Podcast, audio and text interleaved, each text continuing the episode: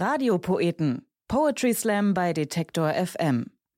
Herzlich willkommen zu den Radiopoeten. Ich bin Ivi Strüving. Hi und herzlich willkommen. Hallo, ich bin Sandra Davina. Ich mag Rolltreppen und Siedler von Katan. Und sonst so? Gerade bin ich äh, hungrig.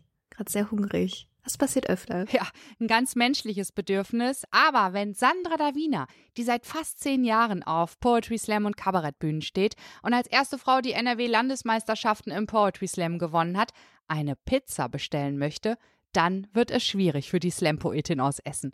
Sie hat nämlich Angst vorm Telefonieren und da kann der Hunger auf Pizza auch nichts mehr ausrichten.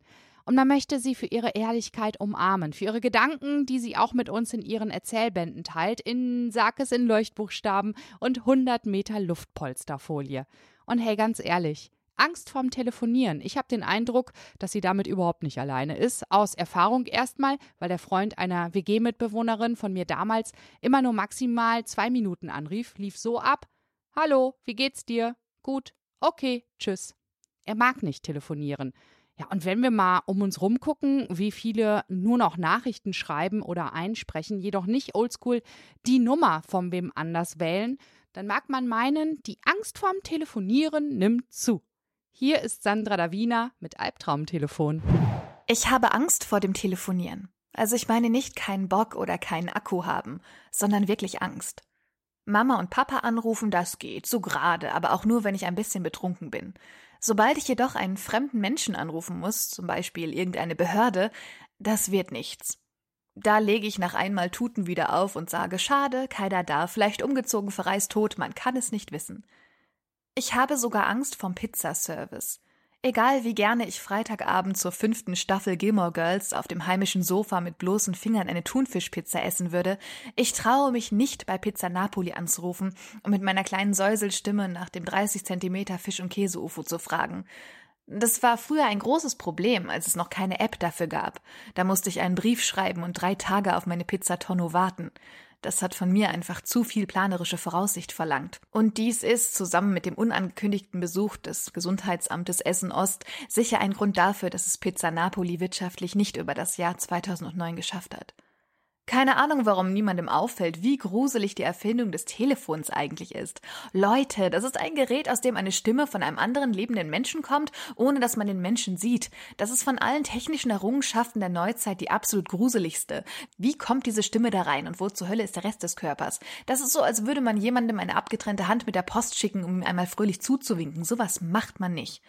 Ich meine, selbst Jesus hat nie ein Telefon oder ein Handy benutzt und er hat genügend Menschen erreicht. Es gibt ein Leben jenseits des Festnetzes.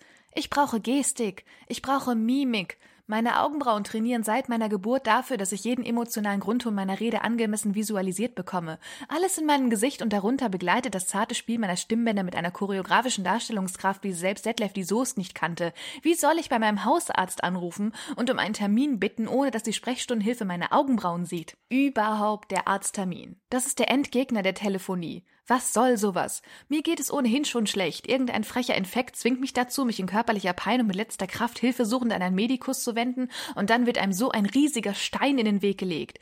Ihr merkt es vielleicht, ich steigere mich da richtig rein. Ich male mir solche Gespräche auch immer schlimmer aus, als sie im Endeffekt sind. Achtung! Arztpraxis Günselmeier, was kann ich für Sie tun? Hallo, Sandra Davina hier. Äh, ich brauche einen Termin. Wow, ein Termin braucht die junge Dame, das ist ja ganz schön fordernd. Hier einfach anrufen und direkt nach einem Termin verlangen. Darf vielleicht noch einmal fragen, wer sie überhaupt sind? Normalerweise lernt man sich ja erstmal kennen oder nicht. Zwei, drei Spieleabende oder wenigstens mal zusammen zum Boccia, aber nein, ruft ihr einfach an und will einen Termin. Ich bin mir ja auch nicht bei Ihnen durch und verlange nach einer Verabredung zum fröhlichen Stand-up paddeln. Da könnte ja jeder kommen. Ja, äh, aber mir geht's wirklich schlecht gerade.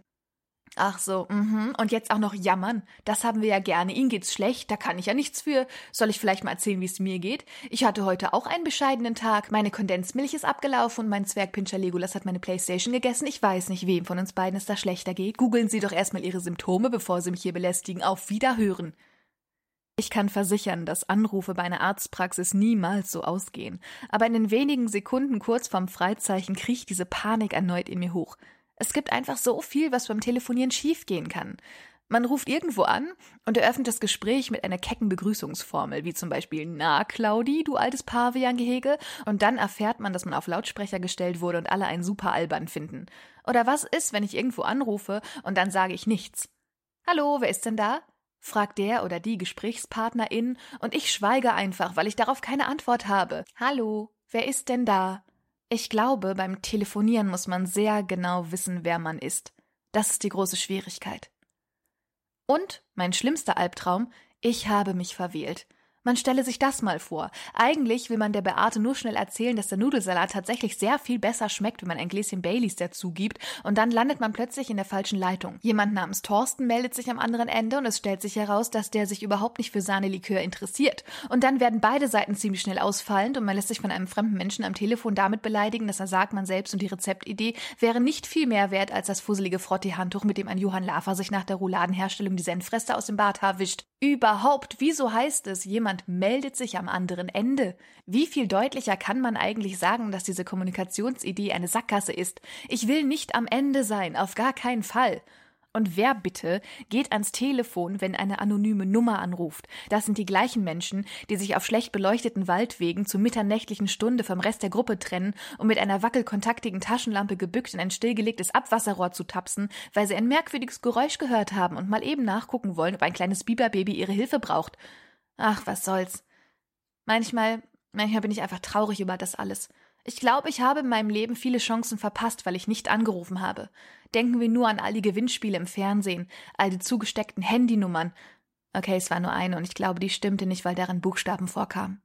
Wenn ich mutiger wäre, hätte ich beim großen Punkt 12 Quiz angerufen und längst 25.000 Euro gewonnen. Katja Burkhardt sitzt vermutlich jetzt gerade traurig und allein in ihrer Vorstadtvilla und schaut auf den Berg aus Euroscheinen, die ich einfach nicht gewonnen habe. Aber ich brauche all den Reichtum nicht. Ich brauche vielleicht ein bisschen mehr Mut oder einfach einen oder eine Sekretärin. Ich nehme Bewerbungen entgegen. Danke.